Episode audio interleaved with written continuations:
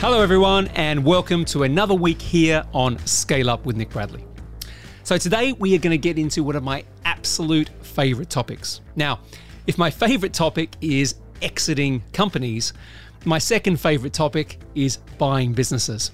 And today, specifically, we are going to get into the concept of acquisition entrepreneurship. Now, I have talked about acquisition entrepreneurship previously on other episodes. But I've never had the person who literally invented the concept on the show, and that person is Walker Deibel. Now, Walker literally wrote the book on the topic. His book is called Buy Then Build How Acquisition Entrepreneurs Outsmart the Startup Game. It's a Wall Street Journal and USA Today best selling book, and one of my absolute favorite books on this topic. Now, the thing I like about Walker the most is he has been there and done it. He has bought businesses, he has started businesses. In fact, in fact, he has acquired seven companies outright and he has consulted or participated in over 100 business transactions. You know, what I'm seeing is that the number of deals out at market has increased. He is the creator of Acquisition Lab, which is the premier accelerator for acquisition entrepreneurship education, and community. And he has also been featured in Forbes, Entrepreneur Inc., Fast Company, and the Harvard Business Review. As we go from whatever year we're in and we go towards 2030, it always felt like valuations were going to barbell, right? And because because this isn't like the stock market where certain companies can come in and certain companies can't, right? It's just sort of like everything's in there, right? It's like you got to discern which ones. So it seems to me like the like what is the average valuation is going to be less and less meaningful and it's going to stretch out into two camps so sit back strap yourself in get your notebooks out and get ready to go to school so to speak because we are going to talk about how you can effectively buy businesses in 2023 and we are going to get right deep into acquisition entrepreneurship welcome to scale up with nick bradley walker Deibel. Hey everyone, it is Nick Bradley here. Welcome to another week, another episode of Scale Up. You can tell there's more energy in my voice today than normal, and that is because I have someone on the show today that I have been wanting to meet for a long time. I'm one of the fanboys, and he's going to get embarrassed in a minute. But my guest, my guest today is Walker Deibel. All right, and for anyone who knows my background in private equity, acquisitions, exits, all those sort of thing this is a guy who wrote the book. I'm going to say the book, Buy Then Build, which has coined the term acquisition entrepreneurship. And dare I say it, started a movement of people going out there and looking at entrepreneurship through a totally different lens. So, welcome to the show, Walker. Nick, I'm so excited to be here. I don't know that I can live up to that intro, but uh, we'll, we'll we'll see what we can do. So I was listening to a podcast that you were on before this, which I tend to do. I go for a run, listen to just to sort of see what's happening in my guest world. And I mm. remember on that podcast, apparently you were in a bathroom and and someone came up to you while you were at the urinal. that's right. Yeah, that's right. I was at a urinal. Yeah. And we joke about the fact that, you know, we might be famous in small circles, but that's taken a bit too far, right? Yeah, I was at a I was at a entrepreneurship through acquisition uh, conference at the University of Chicago, and um, yeah, a mate walked up to me while at the urinal and was like, "Are you Walker Deibel?" And I was like, "Yes, I'm." I'm taking a pee at the moment. I'll be with you oh, in just a oh, second. there's so many things wrong with that. There's so many things wrong about that. But the, yeah. the, the, thing that will draw a line under is this idea that you're in this kind of like micro niche environment. And when you've written a book like Buy Then Build, which is awesome, of course, yeah. you are going to get called out wherever you are. Yeah yeah, I, I, mean, in his defense, it was the the style of urinal with the with the sort of like border. So all, for all the men out there will know this, right? Right, but you know, it's got the borders on the side, so it wasn't it wasn't you know he wasn't all up in my. I can tell you're a nice guy already, Walker. Right, you, are conceding the fact that I, I, there there is a certain certain set of laws, right, or rules but you know, anyway, we won't go there. That's not the purpose of today. So, Walker, for people who haven't heard of you, now I've talked about you, I think, on the show in terms of particularly on the the buying businesses side. I know you do a lot more than that, but for people who don't know you who you are, can you yep. give us the brief rundown and the brief history, please?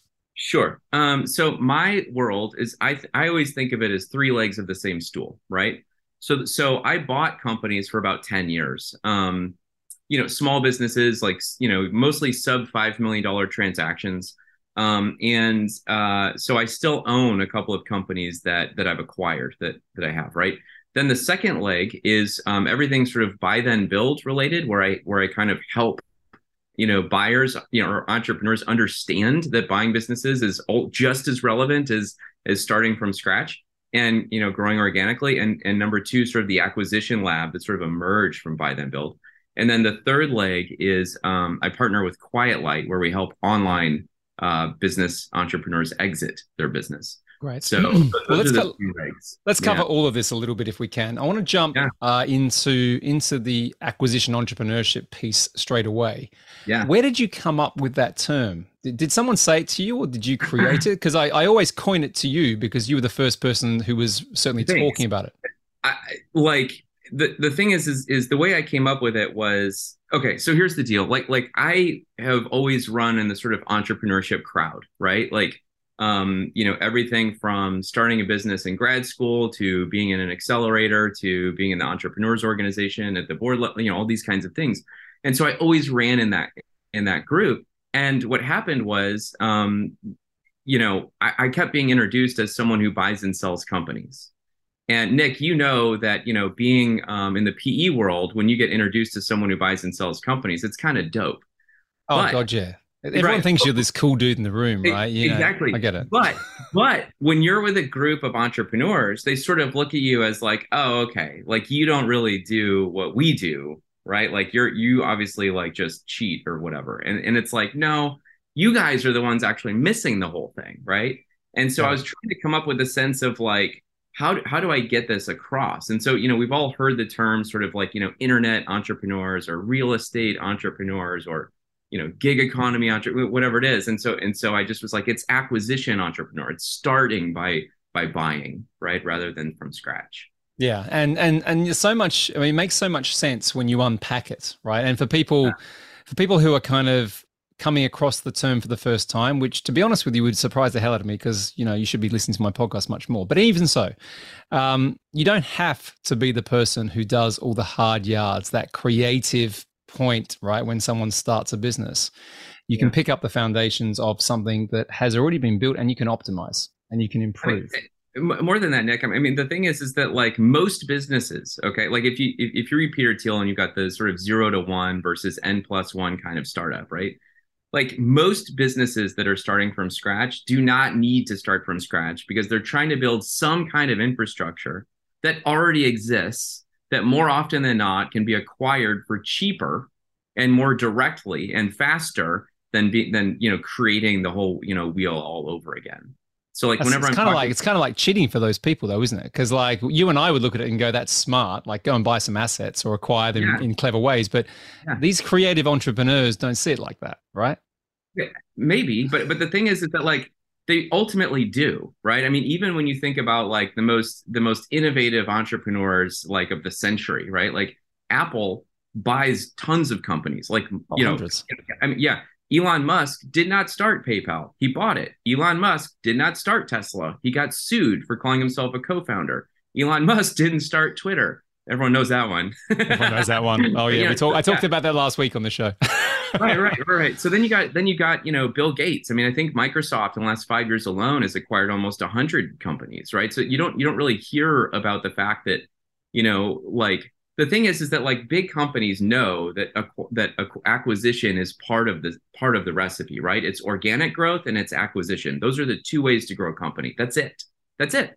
And so There's the a point though, like you know what I find interesting, and we can I, am going to enjoy the riff as I said backwards and forwards on this, yeah. is I the thing I did in private equity more than anything else was turnarounds, right? And there's a lot of we could go down the rabbit hole in, into why that happens, right? Yeah. However, what I found to be true is a lot of people really struggle in the startup to scale up phase right? For, for lots of different reasons, because there's there's certain um, there's a certain mindset, firstly, and a certain level of experience and capability that works very well at the beginning phases, right? The early stages, mm-hmm. which transitions when you have more people, more process, more complexity.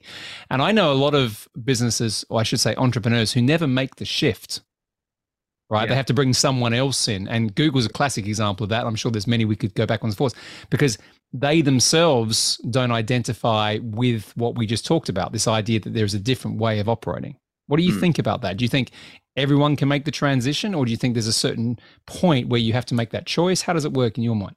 Uh, Nick, I don't know. You know, I, I mean, you know, I, I, wish I had a, a, canned answer for that one. On, you must know. don't disappoint me. The book's great. No, no, I, like, like, yeah. I mean, I mean, I think you've I think you've hit the nail on the head. Right? Is kind of is kind of the point, right? I think more often than not, you know, there, there's there's this sort of like you know, we, we all we all know the sort of life cycle of the business, right? With the with the early stage and then the growth phase and the mature phase, right? And, and we, you can actually look at that life cycle of industry and figure out when certain groups are acquiring those businesses, right? So so I mean, it's it's it, in other words, it's on both sides of the coin, and I think that most entrepreneurs know how to start a business, um, but but ultimately don't know how to run one once once you've got enough infrastructure. Mm, so I, I will completely support you in that comment, but of course, I mean, there's always you know, there's always Steve Jobs, right? Who's just sort of like, you know, there's always people who kind of walk on water and can do it all, right? Well, but, you know what, you you see that, and then you you realize they've also got a lot of great people around them. exactly. Well. Right. They've already got their team. That's true. Yeah. So back to you a little bit here, just so we can sort of go a bit deeper into that. So when did you make your first acquisition?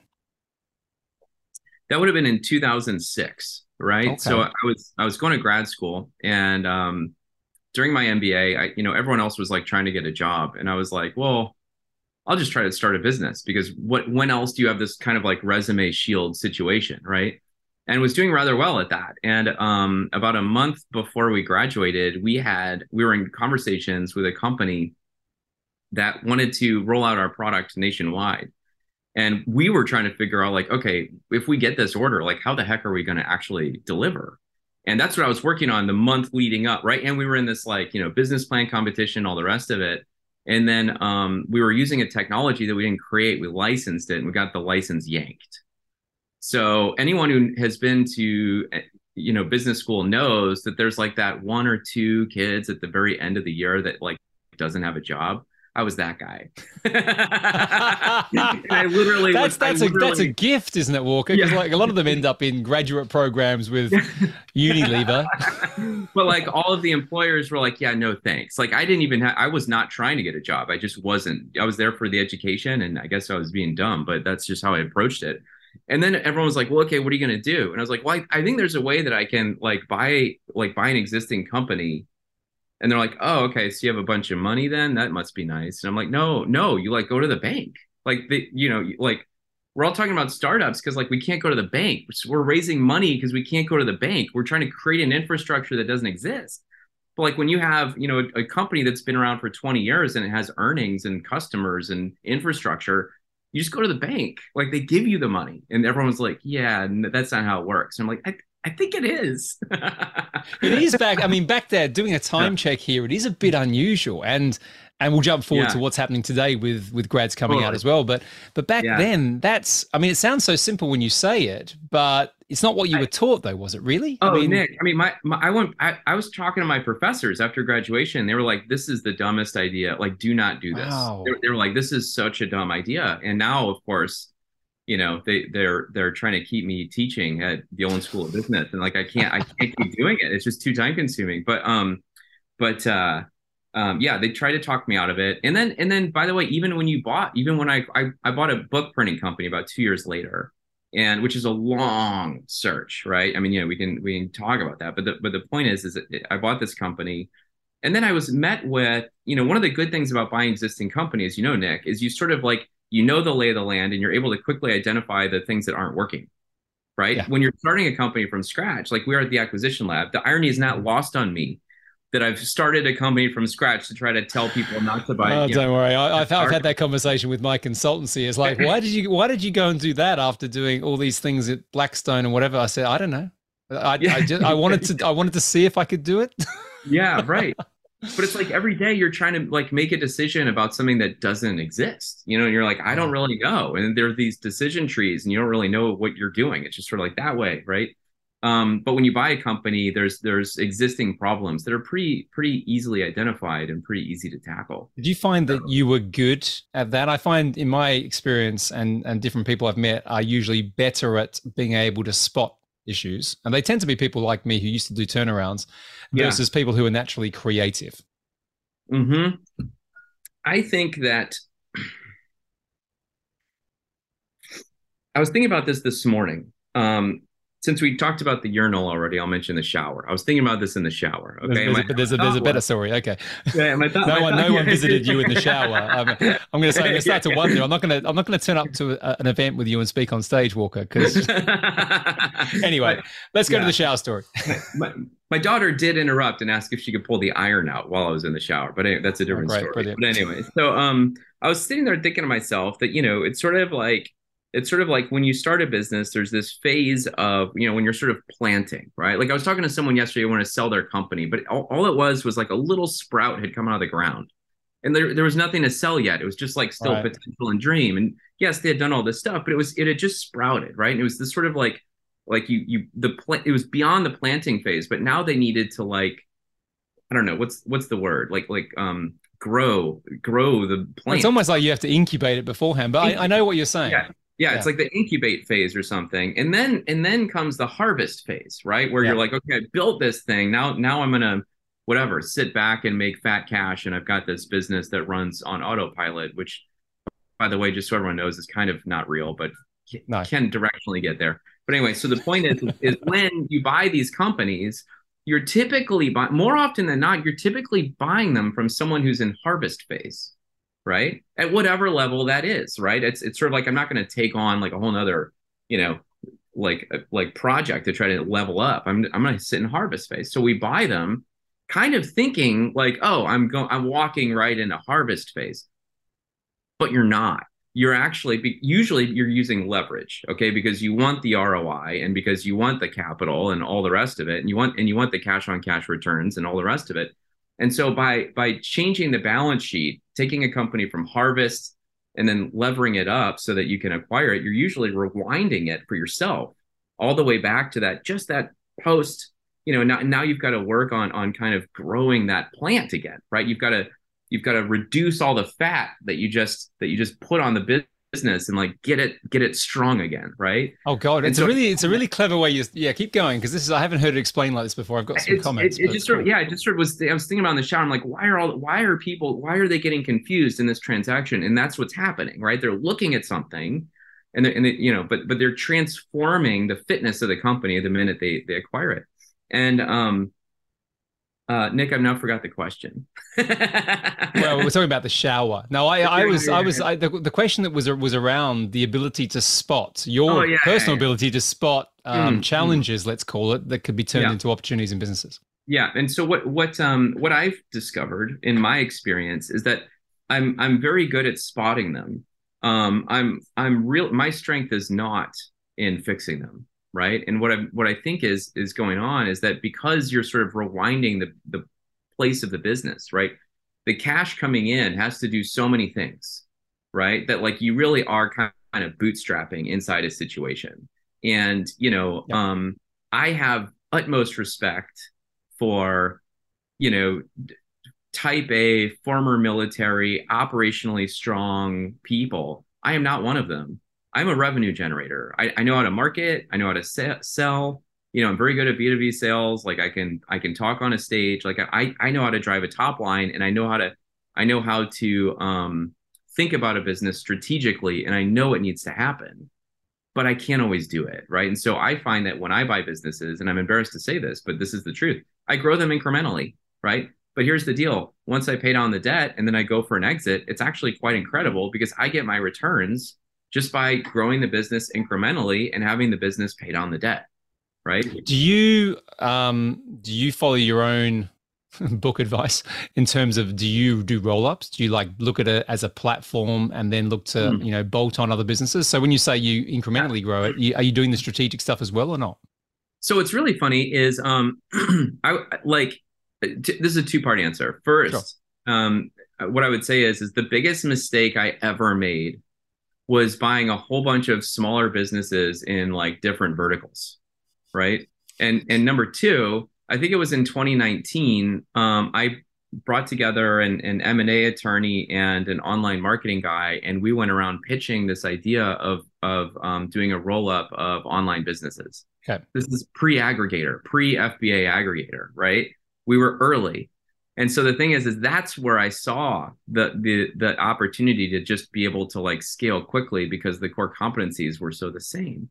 So, Nick, to answer the question, I got to a point where, you know, I had three different businesses in that all had acquired through acquisition, like but like one, right? And then there were yeah. three different, uh, three completely different industries, three completely different management teams, three completely different geographical locations, three completely different value propositions, completely different customer buildup. And you know, I like to quote often. Um, there's this movie called Print the Legend, right? And uh, full disclosure, I was an executive producer on it. I had nothing to do with the creative, but it's a great movie on entrepreneurship. Second ever Netflix original. It opens with Brad Feld, right? He's this sort of iconic. I know Brad. He's been on okay. the show. Great. So Brad says, opening sentence, when you're a leader, when you're a CEO, every day something comes up and smacks you in the face, right? We can relate to that. And what I would tell you is when when you have three different companies and three different with different with different with different, and my head was just on swivel all the time. And I literally, so here's the deal. I owned all the companies. I owned them 100%. Okay. I needed no outside capital, but I could not possibly buy any more companies. And my head was just kind of on swivel all the time. How did you get? Right? How did and you so, do that? I mean, like you know, there's there's sometimes there's a there's a saying that it's difficult to scale your own business, right? You get too attached sometimes. If I go hmm. into someone, if I came into your business, I'd probably see things differently than what you see them, right? Totally. Is that what it was? Because that's kind of the opposite of what you talk about in the book. right? Yeah, yeah, yeah, yeah. So, so I my thought was I would be the kind of like you know smallest private equity company that nobody had ever heard of like that was my initial that's approach. the vision that was my initial approach. And what what what i tell all buyers that come in the acquisition lab is yeah don't do that. Don't do that. Now buy then build i ta- i mentioned growing you know like growing through acquisition or doing roll-ups but like that's not what the book is. That's not what the book is. The book is intended to shake entrepreneurs out of their belief system and say like there, there's a there's i'm not saying a better way for everybody but there's another way. And if I can cuss, God damn it, you really need to be looking and well, understanding this as an avenue, right? As I said, I said it sparked what I would call now a movement for good and for bad. Right. Mm-hmm. We talked a little bit about, about this before pressing record. I, I appreciate it's not necessarily the playbook, right? You know, there are yeah. different nuances that, you know, you're probably doing now through the acquisition lab, which go deeper into the education side of this, yeah. right? Yeah. But what I think was interesting about it is, and this is something that's that's just crazy to me, is you've got all these people running around the place now trying to buy businesses with no money. The whole what I call the zero down movement, right? Yeah, that's terrible. And that's not what you said. Certainly no. not what I talk about. We, I mean, uh-uh. we, in private equity, we laugh at that. We call it the the jokers, right? Yeah. What, what's your thought? I mean, what's your thought on how this has happened? Is is it just the the fact that any sort of good marketing or multi-level marketing person can take a concept and then just go at it? I'm oh, just oh, yeah. curious because, no, I mean, like, right now, as we talk about this at the end of 2022, yeah, how do you feel about it? Yeah, let's be very frank. That's clickbait. If I wanted to sell tickets to the acquisition lab or sell more copies of Buy Then Build, all I need to do is add a chapter about that, right? Or what run an ad about that, and I I stay away from it. I've done it before, actually, right? Like like it can happen, but it's if if that's your strategy going in, like you're just gonna fail. And if you're trying to, let's just say, if I let's just say that buy then build. I, I think you know I, have sold like seventy thousand copies. Let's pretend that I sold seventy thousand copies to people, and I told seventy thousand people like, "Hey, check it out! You can buy a business with no money down." I am doing a disservice to all of those people, oh. except maybe one. Okay, maybe seven. Okay, right? And I'm doing a bigger disservice to all of the brokers and all of the owners and the whole industry that is going to be the recipient of all of this nonsense. Okay and and and at the lab on day one i actually create this bell curve and i show like three standard deviations out. And over here on the one hand i show search funds okay? And i'm like i know you hear a lot about these. They're way over here okay? And then there's way over here there's like buy a business with no money down right? And, and like either one of these is not what we're talking about. We're talking about the private capital markets and how they actually operate right? And like, oh, I love this. I want to see a copy of the bell curve because that's that's a nice articulation. Because you're right. Because even even you know these search funds and the way that they operate, I get because I get mm. pulled into these because they approach my clients going, "Hey, you know, you know, we've got all this capital," and then you find out they haven't got any. No, it's like a it's like an independent sponsor, but like also without the experience. Independent sponsor, there's another word for it.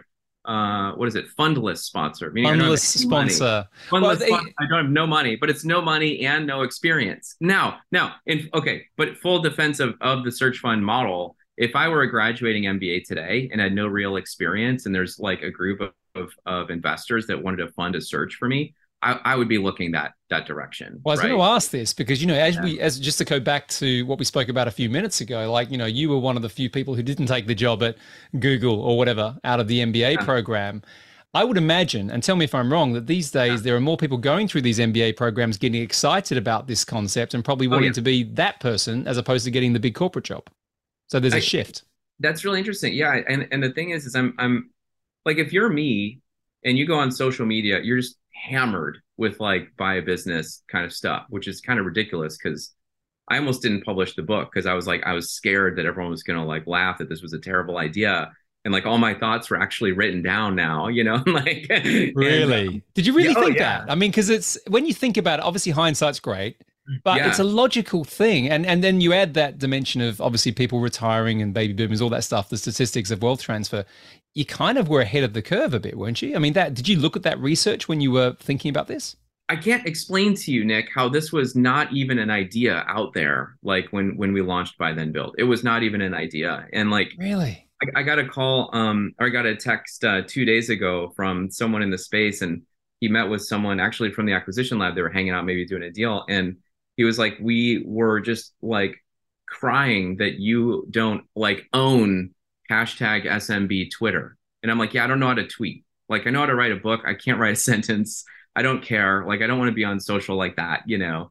Um, and it was so early that oh, it occurred to me. I was like, I should start writing about this on social media. And I, and I chose LinkedIn and I wrote a whole bunch of articles and got published for a year and like did a whole LinkedIn thing. But um, that, but, that, that, but I, but I respect that because I mean that's I mean I, I I've as I said we spoke again before we press record, which often happens, yeah. and we have great conversations before anyone can actually hear them.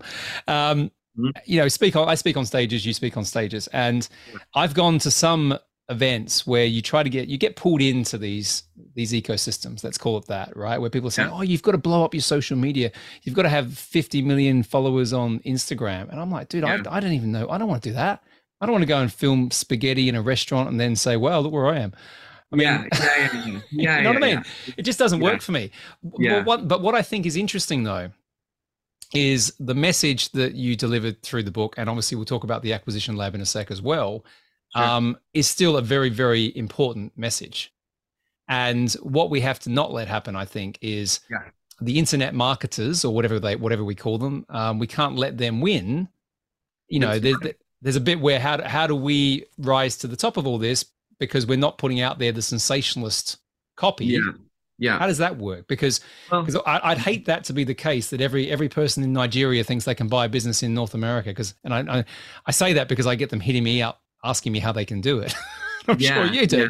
Because yes. some ad said that you know you can turn up with you know your dog in a boat and that's all you need. yeah, it's. I mean, look, I, I think that you know, this came up in our conversation. Like, I, I stood on what I think two two times ago. I was on stage in a room with somebody that um, talks about this yep. buying businesses with no money down situation. And I said, um, and it was a room of entrepreneurs that this individual was teaching. And I said, okay, uh, who in this room is going to sell me their business without accepting any cash at closing? And not a single hand went up. really? What the, the, whole room didn't put their hand up and say, "Yes, Walker, your book's great. I'm going right. to give you my company." So the thing is, is that like even if you have a tired business, the odds of it being the single most valuable thing that a person has is is like really high, right? So you're talking about something that you know someone's put their their life in or their time in. They've built something of value, you know, usually from scratch. They've run it for you know three five, 10, 20 years, right? They they built this thing. It's probably they're in the harvest phase. It's generating money. Even if it needs to be turned around, like it's still like they see it, right? I mean, it's us from the outside, it's hard. And so it's sort of like they're not going to just give it away, right? And there's this whole like, oh, I'm going to do earn-ins and like whatever. And I'm and I'm like, I remember someone early on after I bought the printing company, they they asked me, they wanted, they were like, how about we do a whole bunch of marketing for you and then we get equity? And I was just like, I'm sorry, I'd rather just pay you your fee. Like, why on earth would I give you the like the most valuable thing that I have, right?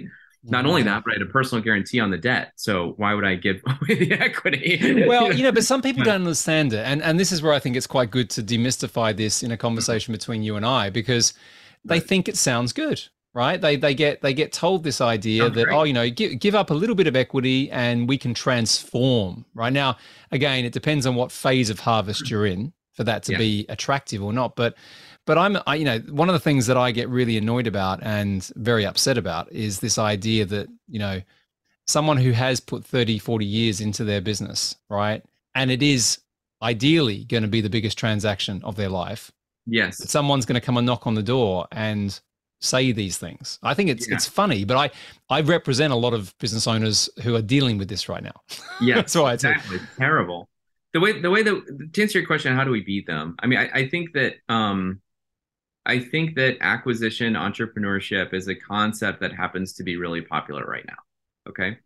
I also believe that it is going to hold in the way that, you know, say real estate investing has held, all right, over the last, I don't know, 25, 30 years since you know, whatever, Rich Dad, Poor Dad came out or whatever. Um, I think it will hold, but I also think that it's going to cycle. And I and I think that um, when the you know rising tide raises all boats, but I think that as the tide lowers, I think that a lot of people that that are kind of selling um, clickbait uh, will sort of move on to you know whatever the next thing is.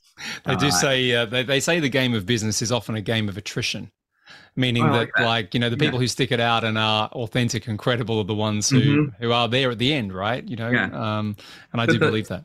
and at the acquisition lab we we um we interview people right? Like people apply. They have to apply. And uh, you we talked about this. Like this is this is not a hey i wrote a book. Come check out my mastermind right? Like only about 25% of applicants get accepted right? Um, but we saw a shift um, about uh, what what month is it? About about four months ago, there was there was about a six week period of time where people would come into the interview and say like, well, "Why should I pick you instead of one of your competitors?" And mm, we were like, hmm, "Interesting." We were like, what what competitors are you possibly talking about? Like did you did you actually i mean uh, you must like what are you talking about? Well, I, I, you must you have like in, in, your business strategy planning you must kind of look at the market a bit and go I, I get that you could definitely credibly say that but then you've got these people out there with the clickbait ads. And of course as a consumer who doesn't know or a because even even someone coming out of a great corporate gig or whatever who wants to move into acquisition entrepreneurship they just might not know.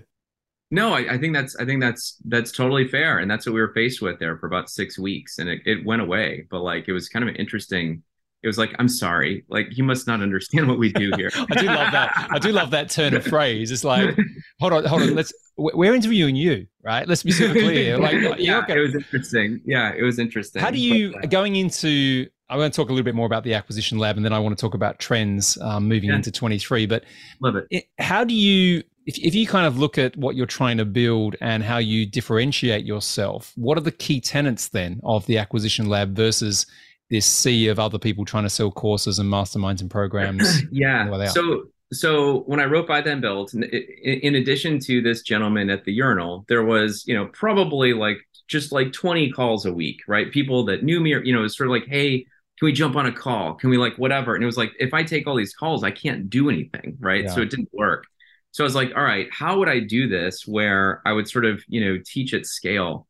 and the concept was pretty simple and it, and it was um so i was i was an early investor in a company called codesmith okay. and today they are um this the, the highest performing coding academy out there they were not the first okay but but they have the highest um, level of uh, uh, graduates employed 90 days after and highest average starting salary in the industry every month, like just like that. And so it was it was Codesmith was a big influence, and also a company called Veritas Prep, who okay. was co-founded by the the guy that wrote the foreword to Buy Then Build. Sort of this elite uh, experience, right? And how do we build it? And the, and the concept was okay. Number one, I'm gonna I'm gonna build world class education. So what is world class education, mm. and how do I build it, right? and so I went in and started learning about higher order thinking and like all the rest of it. And I I, I hired um, someone who um, is a curriculum designer for you know accredited programs and certification yep. programs. It's called pedagogy in my old world of ed tech. There you go. Yeah, yeah, yeah. so, and then and then I took the material and sort of expanded it and taught some of it at the Olin School of Business a couple of times, et cetera. And then I was like, number two, so world class, you know, education, yep. check. Number two, I oh and yeah, number two, and then um, I need vetted a vetted group, right? Okay. And it's not like you want to give us money, you're in. That was not it at all. And the and Nick, I mean, look, let me just say like this: you would get in. Oh, thank you. my point is, my point is this: well, I'm going to ask. I want to go deeper into this. I mean, who yeah. does get in? That's great. Okay. But like, but, yeah. but who, who who can't get in? Let's let's let's yeah. let's go because people listening to this, they're probably thinking this sounds so much better than the other stuff I'm seeing out there.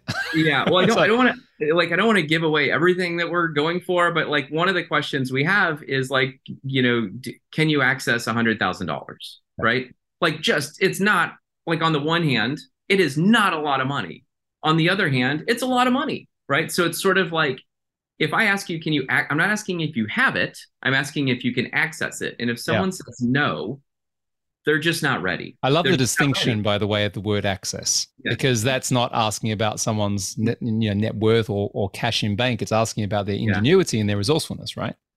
That's right. Now, now here, here's the other thing. Like, like if you go to the acquisitionlab.com and just look at people that have gone through the program, okay, you'll find people that you know don't have you know this you know um, extensive resume at all but like they have the right attitude. They can be a ceo and they ended up buying a company maybe sub million dollar in revenue right? And um, you know i mean it's just it doesn't matter. But the, on the other hand in this last cohort we had a guy who took two companies public on the nasdaq. Okay, and the wow. group the group is strong right? And, and you get into the slack channel and everything. It's one of these it, i didn't expect the community to to end up so strong. And i'm wondering god how am i actually a part of this group of people? Yeah but half of the concept of a mastermind in its truest form right? Not the yeah. ones that we referenced is it's not about your ability to teach or guide or even uh-huh. curate. It's your ability to get the people together. That's right. Right? So and then they cross pollinate so. yeah so two more things. Then we then obviously you know we, we sort of build out the tools and resources right? And you know so they can jump in and do the spreadsheet and the analysis and all the rest of it and last and not least, I really did not want the acquisition lab to be the Walker Deibel show. And so we currently have 10 advisors. Um, and once you run through the month long intensive, you get to interact with um, uh, really 11 of us. So every other week, I run the search forum. And then about every week, I think we have, let's see, one, two, three, uh, let's say between four and seven coaching calls at all times, and everyone has to sign an NDA, right? And it's also able- now it's also now now exitable in its own right, and I have to say that because yeah, I would because you've created something which is not about you, right? You're not the the guy who has to go there and do everything. You've created an asset underneath that with different resources. I get it. It's very good. Yeah, yeah. I mean, I, I don't think it's exitable yet. Um, um, and you know, I like I, I'm not building it to exit. It's more like how do we build the university? Or how do we how do we build an, an elite program around you know that that's not elitist you know what i'm saying? But but like how do how do we build like a like a world class program that can help people actually do this? And in the last 18 months we've helped um, people we've we've we've just acquired over or they've acquired over 100 million in transactions which was a really nice milestone. That's wow and how many people are actually in the program at any one time or how many? How many? Uh, is, is, it a limited cohort, or do you actually have different rolling cohorts? How's it work? Yeah, yeah. So, so we have um, the the month long intensive is is a cohort that no matter what will not exceed twenty three people. Okay, the average cohort okay. tends to be about sixteen people these days. Um, and then after that, you just sort of join the whole whole community, right? And we all sort of work together. But the point is to get everyone up to speed. Same language, same process, right? That you know, and because I I started, I would have these one on one on coaching calls with everybody. And number one, I would answer all the same questions. And number two, I would answer everything that's in the first month. So it's like I just need everyone up to speed, and then we start having AMA sessions, and the questions just get elevated. Right, so and I take it there's a lot of cross collaboration and deals being done together. And are you helping with the deal structuring and the financing as well? Um, yes and no, right? Like, so in other words, like we obviously don't provide the financing, but yes, no. we go through the bank section and, you know, offer all kinds of people to do that. And the, and the deal structuring, um, does have, that's really the purpose of the search forum is that a lot of coaching calls are, okay, I'm going to talk to you, Nick, for six minutes, and then I kind of need to move on and it's like well i'm trying to like buy a company like you know so we need to kind of drill into it. So in the search forum that's every other week we'll run you know 40 to 60 minutes um, just on your deal right? And it's you know right. it's and i can imagine that helps everyone as well. It's like you know it's, when i run um, some of my coaching calls group coaching calls you know there might be a question that's been um, answered for someone but i often say it's not just for the person who asked the question right because you know that's, that's exactly right. That's that's yeah, that's yeah, because a lot of this is just reps, right, Nick? You yeah. got to get like familiar with with all these deals, and so if I can just sit on as a fly on the wall and listen to a coach at the lab who's you know acquired whatever a dozen companies themselves talk to you about your deal, and you're like getting that courage and that confidence to take that leap of faith to actually leave, scale up with Nick Bradley and buy a company just kidding. But you know, you know, no, I'm saying all right. Like, I mean, you make that leap, right? Like, so that's that's powerful. I agree. Yeah. So what's the what is the vision with the Leaders Lab? You know, we can talk about it from you know next year as we're, we're doing this now as we transition into 2023, um, or or further out. What do you want to create ultimately? So it's it's really been crawl, walk, run, right? Like like ultimately, we're just I'm just trying to create like the single best, you know, maybe call it an accelerator for people learning how to acquire small businesses, right? That's it. And small businesses, just definitional, what, what's the size generally? You said you've done 100 million of deals, but that's a lot of transactions, I'd imagine. Is it under 20 million, that sort of thing? Yeah, I, like, I think of it as sub 25 million. I think of that as sort of a category. Um, but let's be honest. I mean, you know, the vast majority of people are, you know, taking an SBA loan and acquiring a business. So you're looking at most off, more often than not, sub 6 million. Probably yeah, I mean, but even under the the mm. 25 million, we're talking below the private equity radar, right? You know, totally. um, and certainly it's definitely going to be more that sort of transactional piece with the broker landscape mainly a little bit but you know you are going to be dealing with a person buying a business from another person right with a bit of debt you know financing as opposed to going into these these bigger entities yeah. and are, are any of them at this stage building businesses up into the middle market? I mean, obviously, there's an ambition, I'd imagine, to exit some of these. Are they are they at this stage yet, or are they still a bit early stage? No, no. A lot of them are coming into this saying, "Hey, I want to do a roll up." Right. And, mm, interesting. You know, like, yeah, I want to buy. We had, we had a member who bought three home healthcare companies, uh, just in about like a four month time period, and I was like, "Wow, yeah. that's pretty fast." It's pretty fast. It's amazing when I've got a, a client at the moment up in um, the north of where I am here in the UK who's bought, I think it's 15 medical practices in the space of mm-hmm. 18 months just yeah. basically consolidating them all together.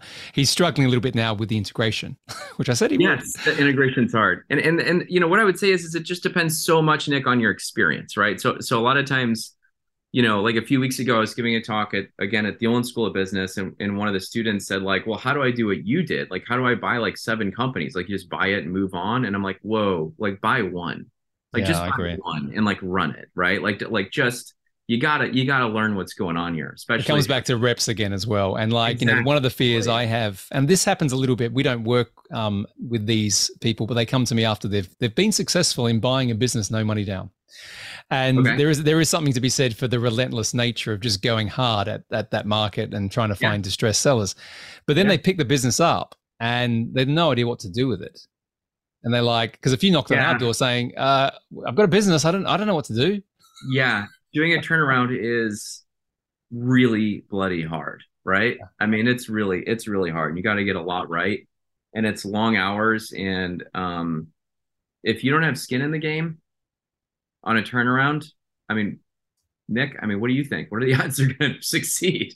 Well, I, th- I think you have to have your own leverage, right? And and for me, for me, that means that you know, and this is where I think it falls down. There, there are a few people who Screaming. Uh, there are a few people who teach going out there and just buying these distressed businesses, and I know a few people who have done that and had to put themselves. You know, they then have to go and run the thing because they haven't got any leverage, right? Mm-hmm. So their skin mm-hmm. in the game is not necessarily money, but it's it's their time, which is worse. Yeah. But yeah. I think I guess you've got to have something. Yeah, and I guess going back to social media, you know, if you had a million followers on Twitter and you bought a company that you could then turn around and advertise to your million followers on Twitter, that makes sense, right? That's something that's something that you're bringing to yeah. the table. Well, that's an asset. Exactly. Yeah, exactly. So, um, yeah, and that that's that's how we think about things. Is step one is figure out what the hell you bring to the table. Don't look at the businesses yet. Yeah, and and as you said beforehand, you know, crawl before you can walk, before you can run, before you can do a yeah. marathon. I get it. Yeah. Well, let's let's finish up. Great conversation, by the way. I, I love the fact that you've shared the vulnerabilities of your journey as much as you know the insights. So it's been really fun. Mm-hmm. Um, let's talk about you know we're we're 2023 now, and the, the we've talked a little bit about the market. What do yeah. you think the key trends are that you can see over the next 12 months in this let's call it the M&A landscape? Yeah. Um, okay.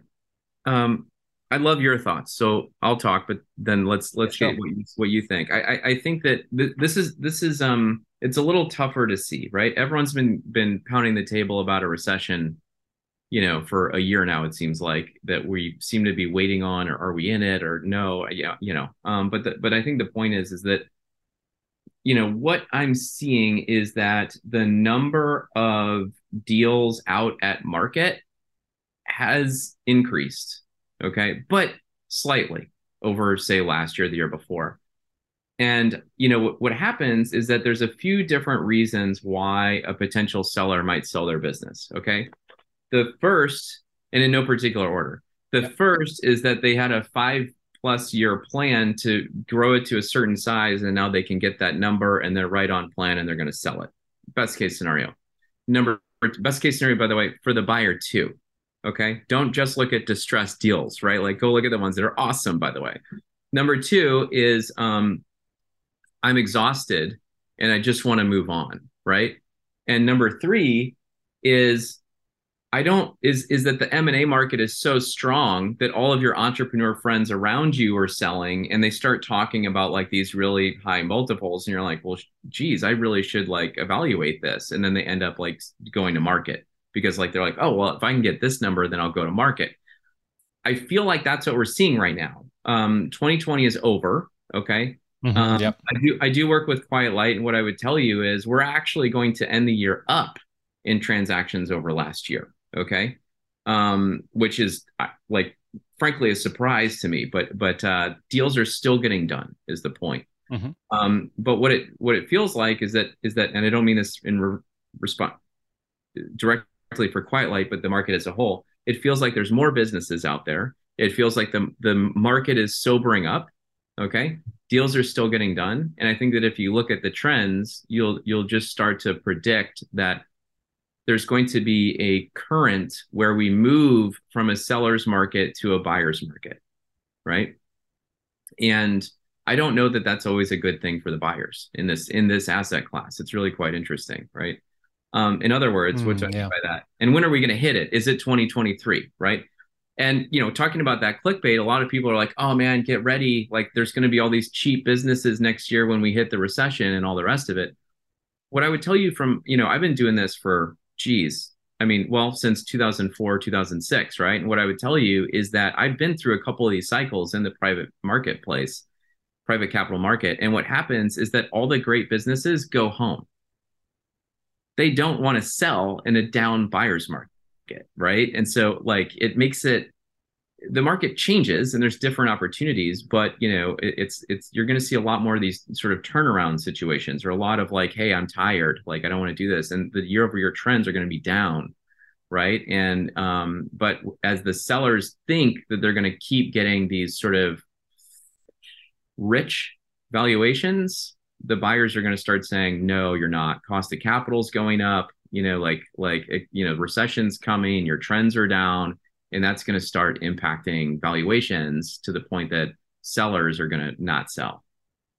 Yeah, interesting. Very good. I mean, I I've got a couple of I, I align with a lot of that. There's a couple of yeah. um, distinctions to it. Please tell me. And, and as much as I don't work directly with the private equity firms. I'm still connected into them. And of course, a lot yeah. of the exits that I help uh, lead and orchestrate are going to go into those financial buyers. I was in New York a few weeks back having a chat to a number of PE firms just about this year and, and the cycle that we're in. And Yeah. a couple of things they said, which were really fascinating and, and, and to some extent to be expected, but a couple of things weren't. One, of course, is cost of capital. The way that debt is leveraged to do deals means that the multiples are going to be looked at differently. That's one Yep. thing. Yep. But what has happened is there's been such an amount of money raised in private equity over the last three to five years that is still not deployed Hmm. that the good businesses, the ones that are built the right way, that have some level of financial stability, dare I say it, sustainability, recurring Mhm. recurring income in markets that you know you know we've gone through a pandemic and they they weren't disrupted, right? That sort of thing. Yeah. They are still going to sell for premiums, right? Because there is still this desire, certainly up the chain, mid market and above, to buy really good platforms Yeah. then then you go out there and see how you can bolt businesses onto those platforms you know that are potentially distressed but there's a foundation to do so on top of that and then Yeah. you can actually leverage the way that you actually do your buy and build strategy which is the whole yeah. which is the whole value expansion strategy of of private equity anyway so Yeah. what i think you know to summarize all of that if you've got a great business, right, and you're Mhm. unique and remarkable in your niche, it's built correctly, the financials are strong, you've already proven that you can resist, you know, challenges, you know, it's still a good time, still a good time to go out there because the money's there. If your business is not like that, Yeah. right, you know, be prepared to have multiples falling and more aggressive negotiation. And I do think people are still going to put their businesses on the market because people just don't want to go through this this cycle again. So that's what I'm saying.